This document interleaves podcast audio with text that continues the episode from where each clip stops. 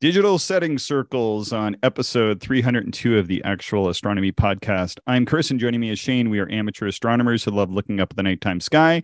And this episode is for anybody like me who is wondering about digital setting circles. But uh, first, Shane, did you get any observing in this week?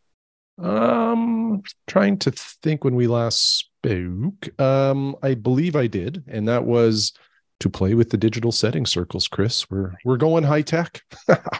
But um it was a it was a pretty lackluster observing session. I tried it was last sunday evening i believe. I tried um i tried to see the comet the uh, ztf uh what is it?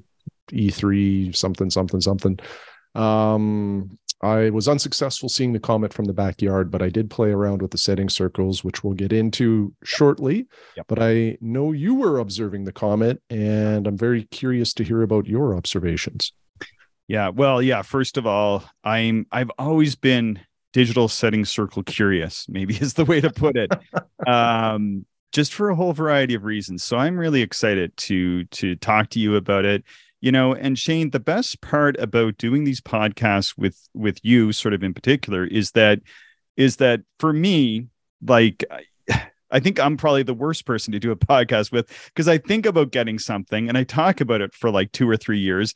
And then maybe I decide to do it or not do it. And that's really not that interesting. Whereas you go out, you think digital setting circles, I'll try that. And then it's like, how do they work? What are they like? Can I come over and try it? You know, it's really a lot of fun. well, I'm glad I can cure your curiosity, I guess. so I did get out. Yeah, I get out and observe the comet. I was out a couple times. I think in a, I think what will be a previous episode with it. This comes out. We we talked about it on our live show, and uh, I was able to get on it on Thursday night. Uh, it was a little cold, um, and so I didn't really observe that long. But last night, uh, Mike and I did a big session. yeah, I I was uh you you texted and I was, you know, this the conditions were looking pretty good and I was any other night I would have come with you guys except it was uh, my my anniversary with my wife and uh so as such we had a nice supper at home and and uh, enjoyed some some TV shows, but uh tell me about the session. Yeah, so we uh we met up at my place. Mike uh Mike popped by cuz um, where we go is just on this. It's to say it's a grid road. It's more like a grid highway. Like it gets a little bit of traffic. You get a car about every 10 or 15 minutes, which kind of sucks. In the summer, you can pull right off the road. Like there's um, like publicly accessible farm roads out there and they they cut through the grids and and nobody takes them. They're uh, they're rough, so you need an off-road vehicle to drive them. But uh, but once you get on those for a few hundred meters, you're uh, essentially way you know we're miles like you know 10 miles away from the nearest outdoor light. And the strange thing is is this starts right behind my house. So i can actually i can actually get to this spot in 12 minutes from my house. Oh wow. That's convenient. It is. And it's almost magnitude 6 Hmm, probably right at the good. very zenith, probably in the darkest part of the sky, be magnitude six. The the light dome from the city takes up about a third of the sky, but the rest of the third of the sky, or the rest two thirds of the sky, well, one third is approaching about uh, six magnitude, and the rest is uh, about uh, you know 5.2, 5.3. So it's not bad considering it's a dozen mm-hmm. minutes uh, for me to get here or to that spot. Yeah, that's awesome. The downside, there's two two or three downsides to that spot. Uh, one of the downsides is, and I was telling you about this before, is that um, the location is is completely open. There's not one tree. I forget how large the area is. It's like several hundred square kilometers. There's not one tree. It's mm-hmm. completely open, and it's a little bit higher than the city. And because of that, it gets a little bit of wind always. There's always a breeze, which is good in the summer for keeping the insects away. But when it's like minus 10, like it was last night, it can be a little bit more chilly. And it always tracks much colder than like uh, my house. So it was minus two at my house. We got out there, it was minus six. When I got mm-hmm. home, it was minus seven. So it was minus 11 when we had left that site. And it's hard to believe four, it's uh, four degrees cooler out there. And if, uh, if I actually was able to get onto the roof of my house, um, I think I could actually see the spot that we're at. So hmm. it uh, it's not that far away, but it is it is a lot colder. So we did get out. Main thing was to look at the comet. I set up my 60 millimeter Takahashi, um, and then Mike set up his 12 inch reflector. Um, spent a long time looking at M42 because uh, just like a beautiful winter evening, it was super high approaching the meridian, and uh, we uh, we were able to pull out um, a little bit of color there. Yeah, yeah, that's um, that's always fun, or uh, always a good observation when you can tease out some color in M42. Yeah, there's like these large, some people call them like the bat wings. They're like there's these big sort of edges to the cloud, and and kind of where the edges are, and sort of thinking about it. We were talking about it as we observed it. Um, the the brighter portions of the nebula, uh, they're they're the parts that kind of have this sort of reddish tinge to them and and you notice it like i wasn't even thinking of looking at the color in it and you notice them in the 12 right away.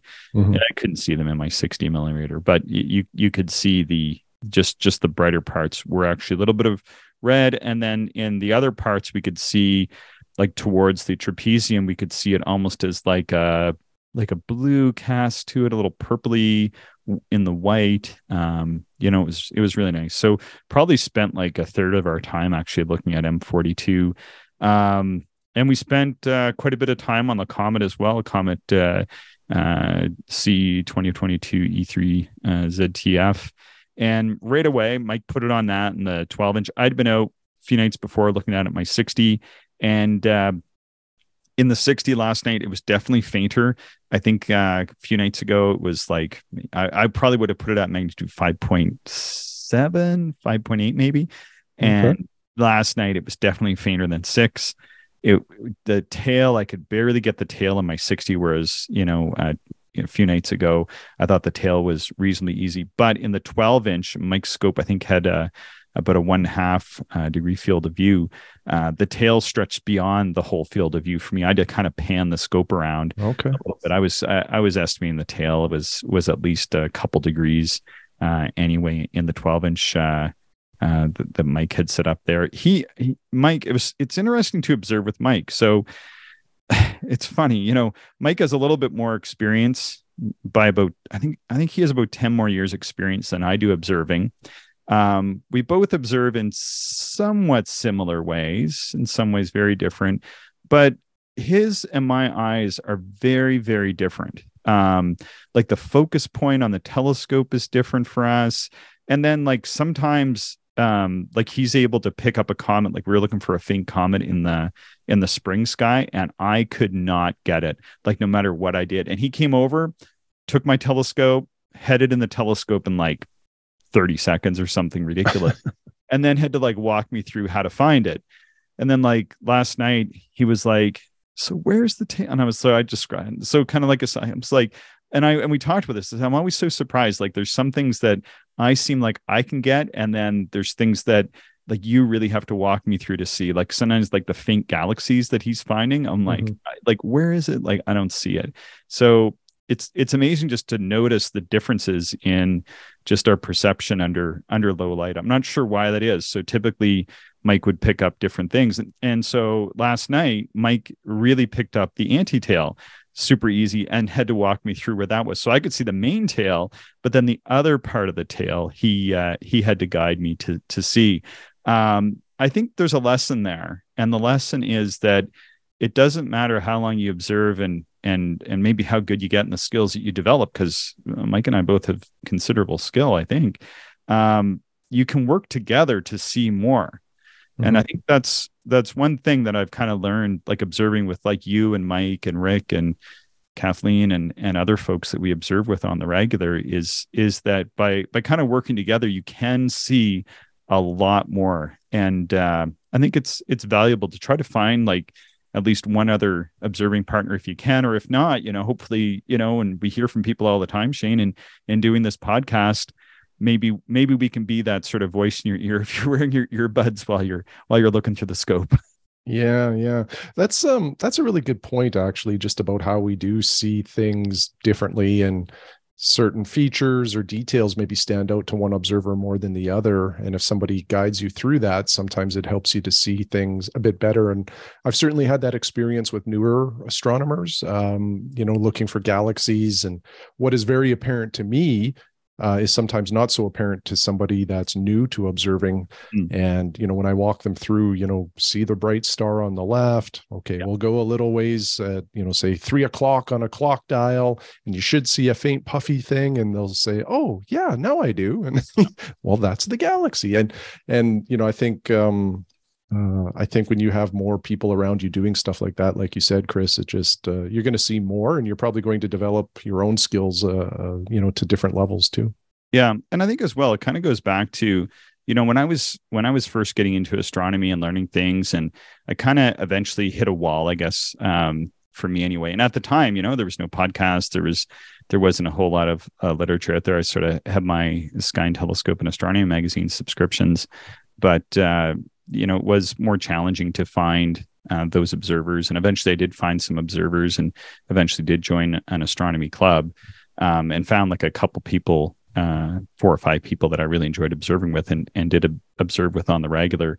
And I, I always like that. It's kind of like um, I always like to think of it as it's a little bit like having an observing team, you know, like like it is it is sort of a group activity in a way more so than than I think uh, at least for me than than otherwise it would be. Now you can see lots on your own, but it's when I started observing with others and learning those skills that uh, that's when that's when my skill really you know became advanced. I, I would never have become this advanced on on my own with without any doubt. So um, and then to continue to experience that, it's kind of a bit of a high because um, you know, just like it was 20 years ago when I started doing that, or 25 years ago now, I suppose, um, to still be able to go out and observe with other people and for them to guide me through and see like the anti-tail, for example, last night, which I really did struggle to see. I never would have seen it on my own. Um, but to be guided towards that and, and actually see these things for myself instead of um, you know, just kind of seeing it in, in a photograph or sketch or whatever. But I think that's one thing people can do is if you are observing on on your own or whatever, you know, hope you enjoy this podcast and helps fill part of that. And then as well, you know, you can uh, you know, try to find some local observers or or make some. And then uh, you can uh, also like participate in like online forums now, like Cloudy Nights. And I think the sketching forum there is really good to see what other people are observing. Yeah, yeah. Um, always, always enjoy cloudy nights, and it's another great resource just to augment, uh, you know, your your observing. Really. We also tried for the horsehead last night.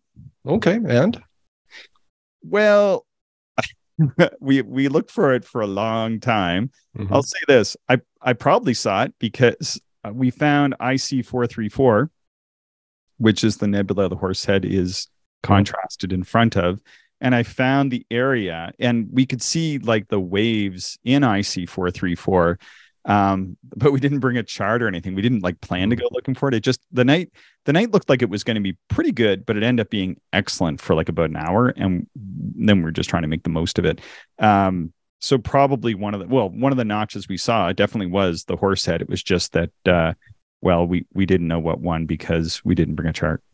yeah, yeah. Well, still, still a good observation.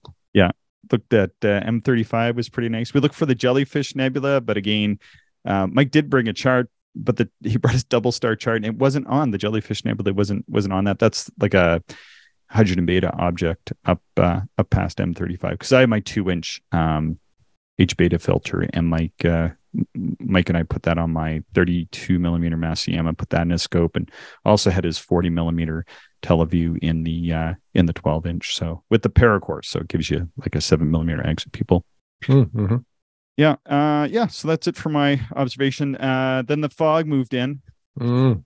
We started packing up, and we we were just like getting ready, and then we saw it, and I was like, "Oh no, is that the fog?" And it's always that's always in the back of my mind. I, I didn't even think we'd get fog last night. I thought just with the little bit of wind that we had, and you could see it falling. It falls out of the sky, and we are just high enough that it's like being on the the top of a volcano or something and the fog is down below us. So it fell and then we it actually got darker because the fog was now obscuring all the lights below us and it was actually very very thick. And so we were like well we'll just uh, we'll just observe. So we observed for another 10 or 15 minutes and then packed up. Um, and then like driving home we're driving down this hill. And by hill i mean the hill is like five miles by you know, I don't know, maybe 50 or 60 meters. So it Mhm. it draws very gradually. Eventually you drive through the fog and then we get down below and you could barely see the stars. And in parts you couldn't see anything but 100 meters in front of you. It was so foggy.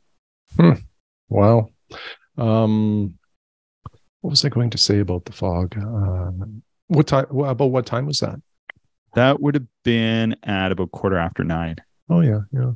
Well, you know, you probably didn't have a lot longer to go until the moon started to rise anyway, so probably not uh, bad timing overall. Yeah, we were we were starting to get cold, like because we had dressed reasonably warm. Like we had dressed more for like minus two to minus six, and when we first got out there and it was only minus six, we could feel the cold then. But like I said, by the time we left, it was bordering on minus eleven. It was pretty much minus eleven by the time we left, and so that that is cold. And there was like a little bit of wind, and yeah, we sort of had our fill after two hours. And we're also not able to get far off the road because we we there's a there's a couple spots on the road that I've uh, specked out beforehand. It's hard to find because the road is is featureless. There's nothing on this road. There's no trees. There's just this long, slow, gradual hill that rises as you drive south. And uh, holy cow, like it is open out there. But there's like a couple spots that I've that I know exactly where they are, like so many kilometers from the entrance, Mhm. and uh, and it, the road widens out by like eight or ten feet in these spots. So we just kind of went went to to this spot, but uh, yeah, it was it was a good night, decent night. But uh, unless you can get way off the road, you get kind of sick of the cars after you know every ten or fifteen minutes someone goes flying by. it's annoying. Mhm. All right, Shane, I've got questions for you. I've got questions. Let's go. Let's switch topics to digital setting circles. right. So let's just let's just start. And th- this is you know it's funny. I, I got to say this first. Um, sometimes I'll bug Shane about about something, and he's like, you know, why don't we just make a podcast about that? I'm like, oh yeah, we have this podcast. This like this is an episode. So I was just gonna actually talk to Shane about digital setting circles, and he was like, well, you know, I was kind of thinking maybe we could do a podcast on that. I was like, well, there's that too, I guess. So here we. go. All right, so and so we haven't talked about them yet because you wouldn't. And, and so what did you get? What did you buy? I bought the Nexus um, setting circles, digital setting circles. Um, the company, I believe, is called Astro Devices. Uh, that's who makes them. And they're based out of Australia. Oh, okay. Yeah. Well, that's cool. So are some of our listeners. So that's neat to hear. Mhm. Yeah. Okay. Next, next, I'm going to ask you a couple of questions and then we'll dive in. So, what mount are you putting them on? That's what Mike asked last night. uh, on the Stellarvue M2C. Yeah. Um, there is a. They don't work on just every mount. Uh, they make so the the company Astro Devices makes encoders that you can buy, and they're not available for every mount under the sun, but they're available for an awful lot of popular mounts out there. Yeah, I I see that in fact, like just in my own, and I don't know much about digital setting circles, but it always seems that the mounts or the telescopes that I'm interested in, if they're not um, electronic mounts, typically they aren't. Uh, they can take these these digital setting circles, so they kind of end up like on the periphery of stuff that I'm reading all the time. I just never really uh, did the deep dive and was always like well what are these and how do they work? So let's let's start there. I'm familiar with the old school equatorial mount setting circles um, that consist of like those two uh, gradiated or graded measured whatever discs that kind of looks like they have centimeters on them Mhm. and uh, one of them is attached uh, to the RA shaft. One of them is attached to the dec shaft um, of the equatorial mount. The RA is divided into hours, minutes, seconds, while declination is measured in degrees, arc seconds, uh, arc minutes. And uh, you find stuff by simply aligning the mount to the north celestial pole and then kind of moving the telescope around in in those. Those circles, you know, which is bas- basically slewing the telescope around until the numbers uh, match up with your desired target. But with digital setting circles, I'm kind of a little bit confused by it because they can't work that way because the the the Stellarvue mount is an alt-az mount. So Mhm. Mhm. so like do you have to like orient that north or like like how does that even work? Yeah, yeah. Um, let me before I get into that, Chris. Let me just quickly touch on uh, the traditional setting circles on an EQ mount. Sure. That's where I started, and that's why I bought that Losmandy GM9 mount Mhm. um, because it has it's it's known for having really good setting circle rings on it because Um, number one, they have to, uh, you know, be able to move, and, and they're very well machined. They're they're smooth, but you also need to have them be somewhat large enough so that the scale on those setting circles allows you to be more accurate. So, like with cheaper or smaller setting circles, um, you you may not have all of the increments, you know, along the way. And as such, when you get everything oriented, you might be within like a plus or minus, you know, multiple degrees of your object. Oh. So you need to have larger setting circles so that you can really get it kind of accurized and help get things in that field of view. Uh, so the GM9 has larger sec- setting circles, which you know drew me to it. But even when using it, it was still probably within a degree or two when I would find something uh, oh. using those setting circles. Okay. And it was a little bit of a pain to orient them. Like you have to calibrate them every night, um, you know, to to your location. Uh, and it's not hard, but I, I just didn't love the whole process. And then I'd have to turn on like, you know, a light to see where my marker was on the setting circle as I'm rotating the telescope and twisting my head around. and it, it really wasn't a fun experience, but they do work. Mm-hmm. Um, so with that sort of failed experiment, I guess, um, I've always been interested in uh, digital setting circles, mm-hmm. um, but I've always uh, always had it lower on my priority list because you know at the end of the day you don't need these things. All you need is a, a star chart.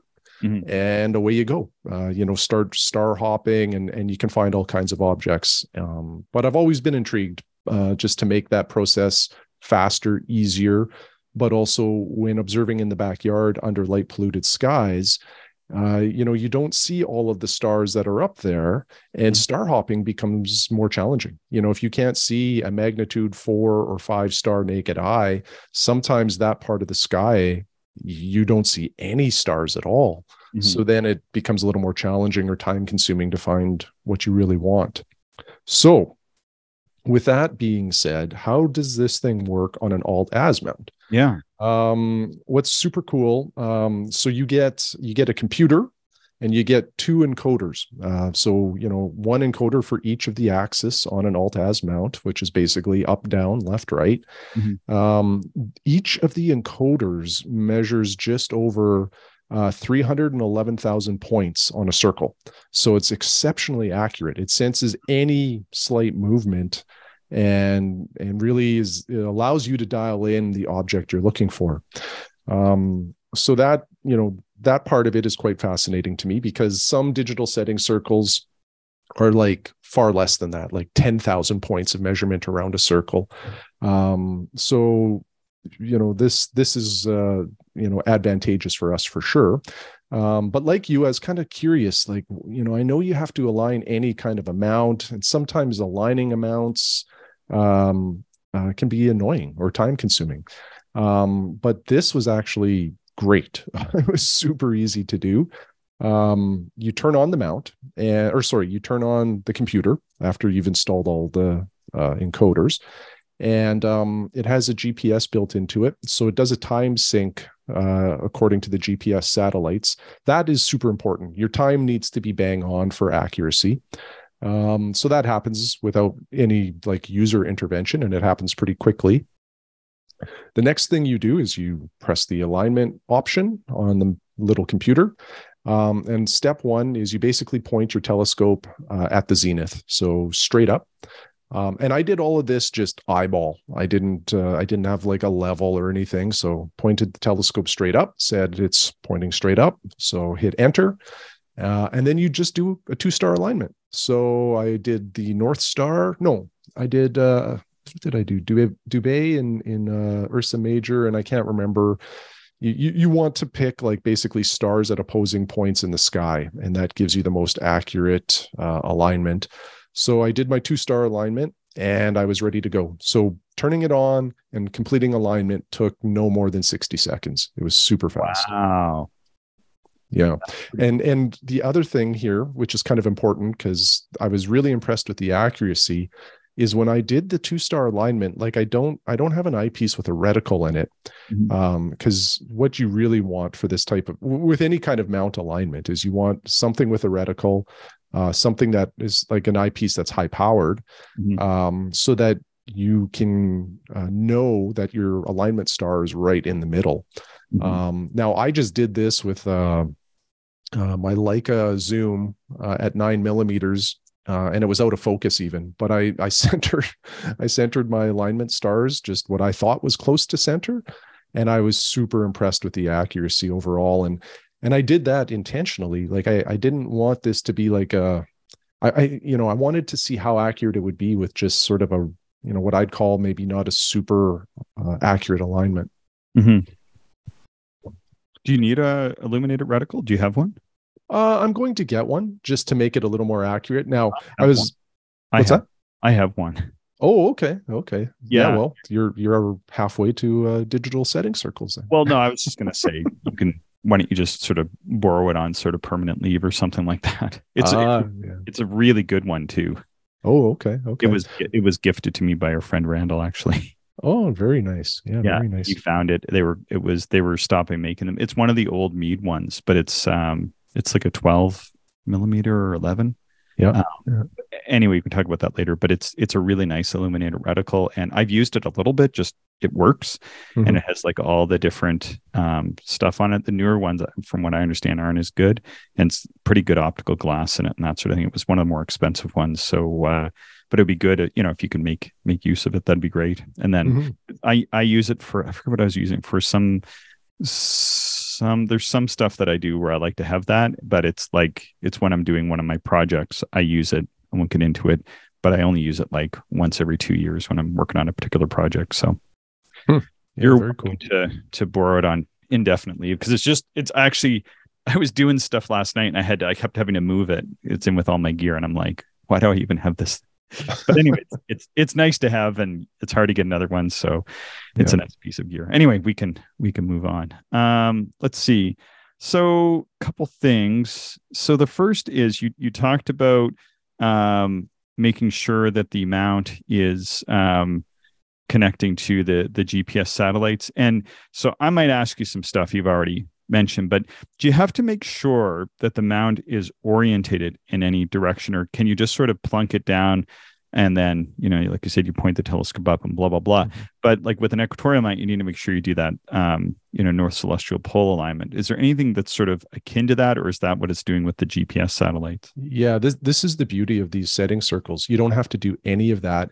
And one other thing, you know, anybody that has used an equatorial mount uh, before, um, particularly if you use tracking, one of the key things is you also have to uh, level the mount. Like it it can't be off kilter at all, or your accuracy of your tracking is going to be way off. Mhm. Uh, doesn't matter with this. You could have it lopsided if you really wanted, and Oh. it's still going to find objects for you. So if you're on uneven ground, no worries. It's great. Oh, that's interesting because that's what I found with uh, with the tracking mounts that I've used is that the the accuracy is really it's dependent on how much you level it. And I, you know, uh, when I read forums and people are saying, "Oh, I, I can't get the mount to track properly," and, and you know, you say, "Well, is it level?" You know, that's Yeah. the if you don't level it properly, then it's just it's it's just not going to do it. But it that's pretty cool that it doesn't seem to uh, be impacted by that uh, too much. So I understand that um, there's databases of objects in there. This is sort of the next thing that makes me very curious about the digital setting circles is that um, what what databases and catalogs are included in there? Can you upload like your own observing lists?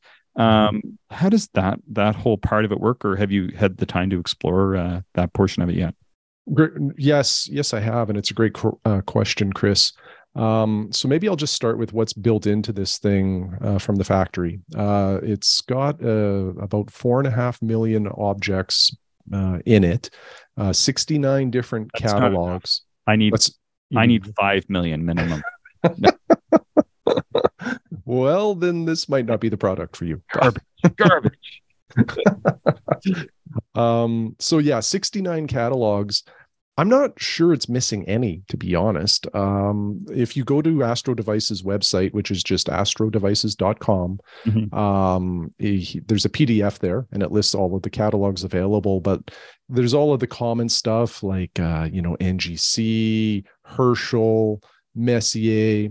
Um, you know, if you're a double star person like myself, there's the Washington double star catalog. There's the entire Struve catalog. Um, you know, if you're into clusters, there's the Ruprecht open clusters. There's the, the Melotte list. There's the all sorts of stuff on here. Like Doty's on there. We looked at Doty's seven, I think, last night. Mike got it in the scope. Doty's seven. Uh, I'm just looking. Yeah, yeah. Doty's open oh, clusters. It's got everything then. 41. There's uh Seismic. I'm not even sure what those are. What um, the Basil clusters. Basil. Uh, oh, you, you I think you you caught one here. Basil Basel is not on here. Ah, see, I love Basil one there. It's in the middle of the little putter asterism near um the wild duck cluster there. And yeah, yeah. But there's so, only like six of those. So yeah, okay. Well, that might be part of it. might be too small fry. Yeah. So so anyway, it has all of this already built into it. Now it has a micro SD card that stores all of this stuff. So you can upload whatever you want as oh, long so, as it has the coordinates. So you could so I can yeah. even add the Basil clusters. You can. Yes. Ah, well, that's great. Yeah, you can add whatever you like. Thousand objects that are missing from their catalog. yeah but but so what I really like too is you can uh, to to one of your questions is you can also upload uh, your observing lists, so you can make your own custom lists, and it's stored on this thing. So what really intrigues me about this is you know when I'm going to observe, uh, all I really need is this little computer thing, and I don't need to take a whole bunch of atlases and paper lists to reference. It's just all on the computer, um, which is handy. Um, and then the last thing, maybe that I'll say here, Chris, is that uh, you have an option to get Wi-Fi on it or no Wi-Fi. So I think the Wi-Fi option was another forty dollars or something like that. Get it? So I I added it, and what it does is it creates a Wi-Fi hotspot on on the little Nexus unit. Yeah. And um, you can connect like your phone or your tablet to that. And then it also interfaces with like um, uh, Sky Safari uh, and other planetarium software. So then basically anything in Sky Safari, you can just use that to uh, kind of direct the computer of as to what you would like to see. So it just it, it opens it up again, you know, to different feet or different possibilities because within Sky Safari, you know, you can create observing lists or plans and uh, or just pan around in Sky Safari at objects and sort of hit you know select and and then it pushes that information to the Nexus computer and and you know exactly where to go with the telescope. And and maybe one thing I should say um, you know I think you and I maybe are just you know our knowledge of this and how it works uh, i think we're omitting a, a, key part is once you pick one of these objects so you know let's say you want messier 31 you want to look at the andromeda galaxy within about 10 seconds or less actually you select you know the messier catalog and then m31 and then on the screen there's like an up arrow and maybe a left arrow or a right arrow. And you just move the telescope up until the numbers on the screen say zero. And okay. then you know you go left or right until the numbers on the screen say zero. And that means you're looking at that object right now in the telescope. Yeah eh, that's so, what i was going to ask you about that like like the interface like and how how it works with those with those lists so i just want to i just want to dive into that a little bit more sure. so if you want if you want to look so so so when you turn it on and you sort of why I'm guessing like when you walk through the initial stuff, like it's kind of prompting you and whatever. It's is it like kind of like the other um digital mounts that I've seen, or do you have to like futz with it a lot? Um, there's really the the futz factor is quite low on this. Um, you turn it on, it doesn't prompt you, but you know, alignment is one of the first options. Oh. And then once it's aligned, I think catalog is like now the first option and okay. or lists or something like that and then you choose that and then and then it is like how do you how do you function in it like do you scroll like are there buttons that you scroll down is it is it like a tap screen or are there like um like analog physical buttons that you're pushing like what is the interface actually actually like? Yeah so it is buttons. Mm-hmm. um there's up down left right buttons and then a full numeric keypad as well. Okay. and then i think there's like an okay and an and an escape button And um, the way it works, uh, you know, with four and a half million objects, you know, that could be overwhelming to try to actually navigate through. So what it does is everything has a number to it. So rather than scrolling through the the, the list of 69 catalogs, if you wanted the Messier catalog, it's number 44. So you just hit 44, boom, okay. you're in the Messier catalog. And then you would just hit, uh, you know, if I go back to my example of Andromeda, you would just put in 31, hit OK, and then boom, you've got the arrows on the screen telling you how to move your telescope to find M31. So it's quite fast in that regard. Um, the other thing too is uh, the screen is backlit as well as the buttons, uh, red. Um, and what is again just every design aspect of this thing has been uh, uh, well thought and implemented um, you and i talk about bright lights you know even if they're red they can be too bright mm-hmm. this has i believe 256 different levels of brightness for the display wow and it goes all the way to like turning off essentially so oh. you can customize it to exactly how much light you want out of it Okay. And uh, yeah, I was going to ask about the the brightness and what about the screen size because one of the things that that I often notice um and and it's often not apparent during the day, but at night our eyes work quite different. So how do you find the screen size? How big is the screen and how big is the text? And do you find uh like the size of the screen and text um working well for you so far? so far so good. Um, i don't have the measurement of the screen but it's large enough that when i'm sitting back at the eyepiece uh, it's quite easy to see. Um, okay. no no struggle at all. Oh so you can see it from that. You don't have to like get your eyes up really close like some of the hand controllers yeah. No, no, it's way better than a hand controller. Oh. Um, oh. Like I've I've used the Celestron SE mounts, SE8 or whatever, multiple times. In fact, I have one. Um, it works okay, but this display far easier to read. Like I find uh, sometimes those handheld controllers uh, even like the contrast you know between the backlighting and the characters is sometimes a little blurry almost mm-hmm. um, or or just not super apparent and uh, the display on on the nexus device is wonderful super easy to read and um, you know the other thing too is i wear progressive glasses during the daytime uh, you know because my eyes are aging and i i have problems reading things uh, without you know without these glasses. And i i've always been uh, nearsighted. So you know seeing any kind of distance i would need glasses. But when i observe i can't wear my progressives. They they just aren't good for astronomy. So i go back to my old glasses which means i can't read things that are close. I it's blurry. Yeah. Um but you know the the computer the nexus computer the size of the fonts and everything plus the distance it, it works perfectly for me which it, again, this is going to be a game changer for me and a huge quality of life improvement for astronomy because since I got these progressives about two years ago, I get so annoyed observing um, because I would put on my other glasses, which are like great for distance and great for astronomy. But then when I would look at a star chart, I'd have to take the glasses off, yeah. um, and then put the glasses on and take the glasses off, and and it's just annoying over the course of a night. Yeah, I don't have to do that now. I, I just leave my glasses on, and I'm not going to have to take them off to read my star charts anymore, which uh, I think is going to be a, you know a real a real nice improvement for my observing. Nice. Um, so on the screen, and so in relation to like a cell phone, is the screen about the same size as like a cell phone screen or a little bit bigger or? Well, if you're, you know, I have a, what do I have here? An iPhone XR or something like that. It's much wider. Like if I'm holding my phone, you know, I guess kind of in its normal configuration, it's much wider than my iPhone. Okay. Um, and I would say it's probably about an inch tall, something like that. Okay. All right. And is it is it red text on a dark background or is it black text on a red background or what is the uh, configuration or can yeah. you change? Black black text on a red background. Okay. Uh, and i don't believe you can change that. I think the only option you have um yeah is the brightness settings i believe. Cool.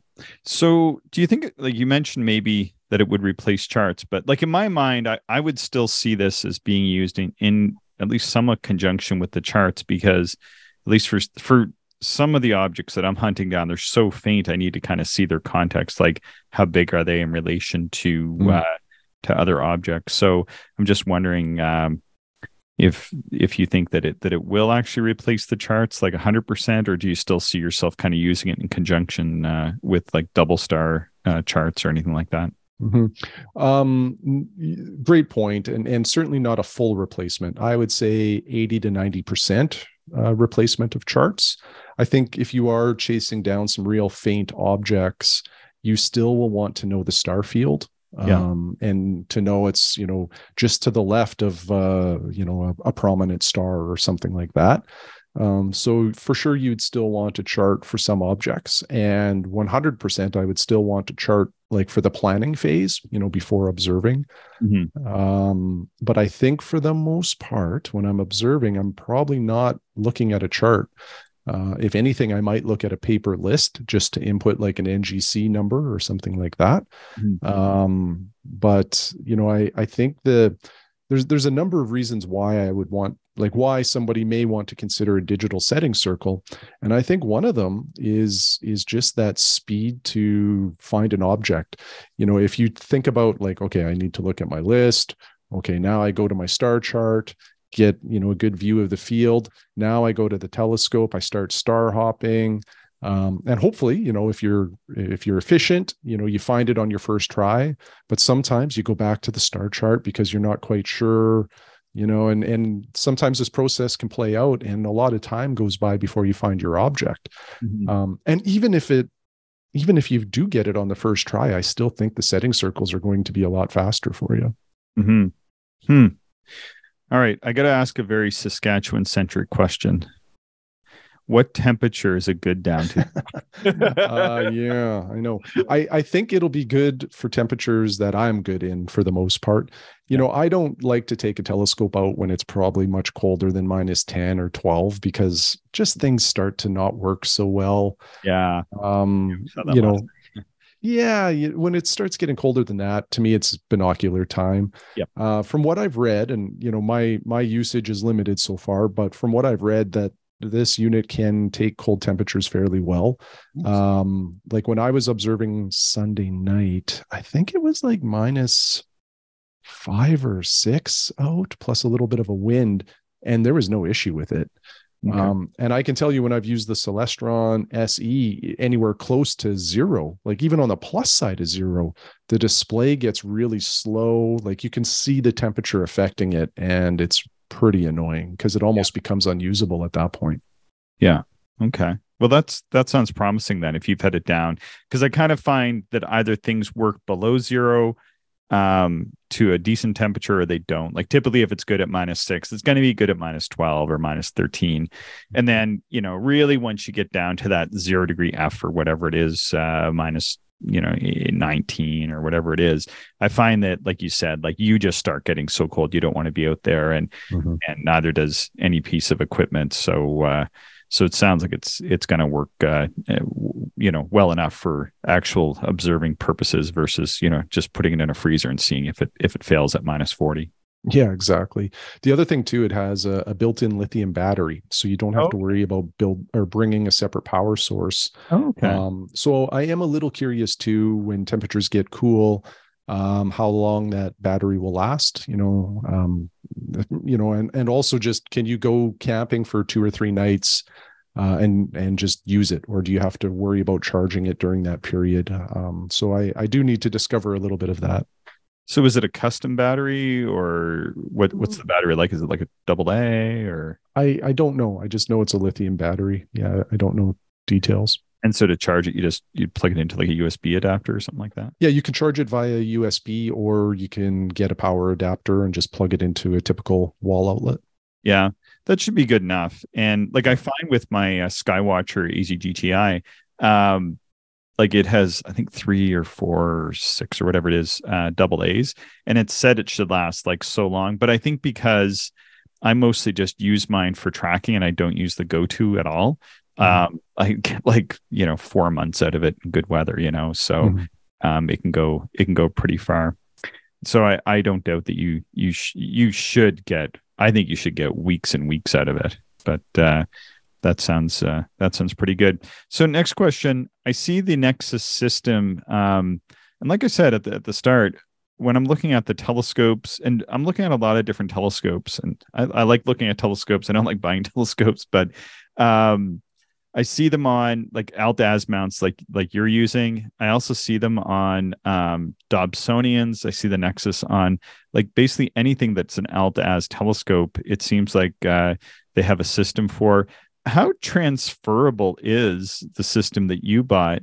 How transferable is it between telescopes? Like if you if you did say, you know what, little refractors, they're done. I'm done with these. It's only 16, 16 inch Dobs for me, you know, and you said you know, I want to switch over. Can you do that with the device that you bought? You can. Um, from what I understand, it's compatible with pretty much any encoder out there. It doesn't even have to be a Nexus or Astro Devices encoder. Um, it does work with EQ mounts as well. You can specify what kind of mount you have. Um, and what is really neat is um, the computer, the Nexus computer, you buy once and that's it. And and what you would end up doing if you have multiple mounts is buying encoders for those mounts. The encoders are not uh, interchangeable. Like my m2c encoders that's the only mount that they will work on. Oh okay. um, but if i want to add encoders to a different mount i buy those and then i would just take the computer the little nexus computer and just connect it to those encoders and away i go. And what's really neat again they've thought of everything. Um, i believe you can store up to five different mounts on the computer. So you basically say, okay, I'm using my uh, Stellarvue M2C. It knows it's an Alt-Az mount and it's configured for that. Or let's say I had a Dob and I had encoders on there. I would just store my Dob telescope on the computer and then just say, okay, tonight I'm using the Dob and you know two clicks and it knows now that it's a different telescope with uh, with different encoders that is cool. I hadn't really quite thought of that, but that is cool. Mm-hmm. I kind of thought that maybe you just had to like completely reconfigure. That's why I phrased my question that way. Like you've gone in, but I mean, yeah, of course you you own you you don't get rid of the Tak TSA 102. You simply augment it with the views through the 16 inch that I know you're going to buy. Shane, buying a 16 inch. I'm just yeah, maybe right. one day. Maybe one day. Maybe one day. So and I feel like I, I had trouble figuring out where I was going to put this question. Um, sort of getting to the end here, but mm-hmm. why did you choose the Nexus system? Now I keep running into the Nexus just for the type of telescopes I'm looking at, the mounts I'm looking at. So then I was like, well, like what other systems are out there, and why why is this one such a popular choice? Like, why did you pick this one? Yeah. Um, I think it might, and, and, I might be wrong here, but I believe it's the only one being made now. Uh, there used to be one called Sky Commander, and um, they were the two competing digital setting circle makers for a while. But uh, Nexus, just in, from what I've read, uh, seemed to be the better unit because, first of all, it had a full numeric keypad, whereas the Sky Commander, I think, was just up, down, left, right. Oh. So the Nexus was quicker, easier to navigate. Uh, the Nexus has more features, you know, with the Wi-Fi and and some other stuff. Um, and I believe the Nexus encoders have far more points on that circle, like I mentioned, three hundred and eleven thousand. Um, so it, it it from what I've read, it's it's been the best one out there, and like I say, I I think it's the only one out there right now. Um, so uh, that's how I landed on it. Okay. I guess it might be fair to say that Nexus ran circles around the competition. Oh, yes. Yes. You could say that. I think I could hear like people just like click, yeah. click, shutting down there. Uh, done with these guys. Okay. Yeah. Move on to the next podcast. Move on to the next one. Okay. Good. So, how much and where to buy? Okay. How much? Um, so, I, uh, you, you have a couple of options. You know, when you're buying it, I mentioned the Wi Fi. Uh, if you want a plug in like wall adapter charger that's like another $20 and uh, i got the mounting plate for it. So all in all including shipping was 750 us dollars. Um, and uh, i bought it direct from astro devices. And here may here might be the best part of the story chris and i i can't recommend enough to buy it direct from uh, astro devices okay. uh, because of the support so here's what happened you you get everything it's it's well packaged the instructions are very clear about how to install the encoders um, I open up my Stellarvue M2C mount and it's not quite right. Uh, the the axis, the the the alt and the az axis are offset in the mount, and mine were reversed in terms of offset compared to what the manual was telling me. And wow. as such, I couldn't fit an encoder plate on, like it just wouldn't install. And mm-hmm. I was kind of devastated, thinking yeah. like, what has happened here? Why is this not working? Um, so I sent an email to Astro Devices, uh, just saying, "Hey, you know, just ordered the device, just got it. I'm trying to install it, and I ran into this issue." Um, and I submitted this uh, email, like I think on a Sunday morning, and Sunday afternoon, my iPhone, I'm getting a FaceTime message from Australia. You're like, I'm not giving them my credit card. No. well, pretty much. At first, I'm like, this is a scam. You get these weird calls from different places yeah. all yeah. the time. So I ignored it. And then my like then I like minutes later, I'm getting a cellular call, like just a regular phone call from Australia. Oh, and it assistant. Yeah, it clicked oh, in. I'm just kidding it clicked in. I'm like, I wonder if this is related to my email. Answer the phone, and it's Serge who owns Astro Devices. Oh, wow. Calling me to say, Hi, hi, Shane. I got your email. I think this is a simple fix. And um, anybody that uh, is familiar with the Stellarvue M2C mount, it's basically like, uh, you know, lengthwise, it's a rectangle, like it's kind of long, but height and width of this thing are the exact same. So it's a square that way. Yeah. And, and Serge told me, he's like, I have no idea why this happens, but he says occasionally during manufacturing, they rotate that box. So then the offset axes are incorrect.